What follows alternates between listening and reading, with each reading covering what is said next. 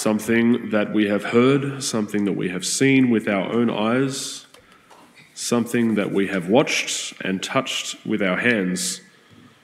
This is our subject. That's how John begins the first of his three epistles that we find in the New Testament. And that's how he describes the subject of what he's writing about. That's how he describes God, who he's trying to share with um, the communities that he's writing to and his, his disciples. Something that he has seen and watched and touched and experienced in a very, very real way.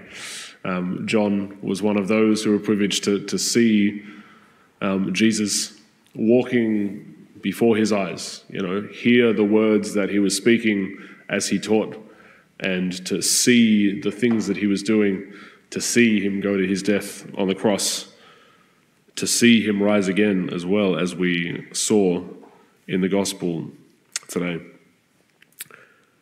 And this, this it's, it's important to realize, I think, and it's lovely the way that John begins this letter, that it's such a, our faith is such an experiential thing, which we celebrate in Christmas, that Jesus comes amongst us as a little baby. Um, and God is no longer just some spirit that's out there up in the heavens that, that we can kind of understand and, and launch our minds towards, but God is, is here and we can touch him, we can feel him, we can hear the sounds that he makes. But another important step to take after realizing that is that John and the other apostles not only saw and heard and touched Jesus, there were many, many people who were around at the time and were able to see Jesus or encounter him through his ministry, but what John saw and what he heard and what he touched, he believed.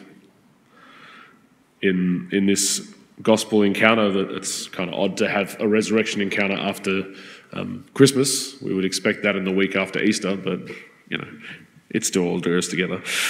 It says that the beloved disciple, he had reached the tomb first, and he also went in, he saw and he believed.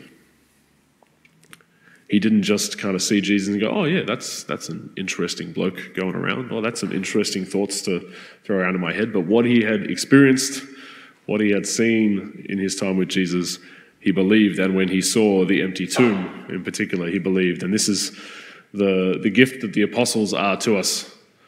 They were those who encountered this message and who are the, the foundation of our faith comes from their testimony because they believed and were changed by what they saw in Jesus. Now, it can seem great to reflect on this, but a bit difficult because we don't have the, the delight of actually walking around with Jesus and chatting with him and asking him our questions and, and hearing him teaching on the side of the hill and seeing him healing people before our eyes. But still, we must have heard or seen or touched something. When we come here to Mass, when we come and stand and say that we're Christian and we believe in this, we come to worship Jesus and worship our Father in the Spirit. We come here because we've experienced something, whether that's hearing the word preached by others, whether that's hearing God speak in our own hearts or seeing God move in our own lives, whether that's seeing God um, move in the love that others show, those who we've witnessed acting in the name of God we can all say with John that we're, we're here because of something, yes, something that existed in the beginning, the, the transcendent God that we can't see, but also we're here because God has revealed himself, come into our experience, shown himself before us, and that's where our faith comes from. We've seen and touched and heard something, and this is why our our religion, our practice of our faith is actually such a experiential thing. We come to Mass and we eat. We, we come and we do gestures and we bow and we kneel and we speak our words to God because we experience Him in this very tangible way.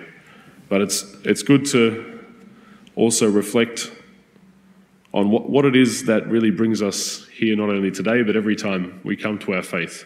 What is, what is, what is it that we've seen and heard in our lives that convicts us that Jesus is my Lord. that, that this baby who was born many, many years ago, who I, who I never saw in the flesh and never heard Jesus teaching um, at the actual time, what is it that I've experienced in my life that convinces me that this is the Lord, that this is my God, and that I want to come here and worship? Because, as I had pointed out, many people had seen it, but if we want to stand in the faith of the apostles, it means that we not only experience these things, see and hear and touch, but we see them and we believe.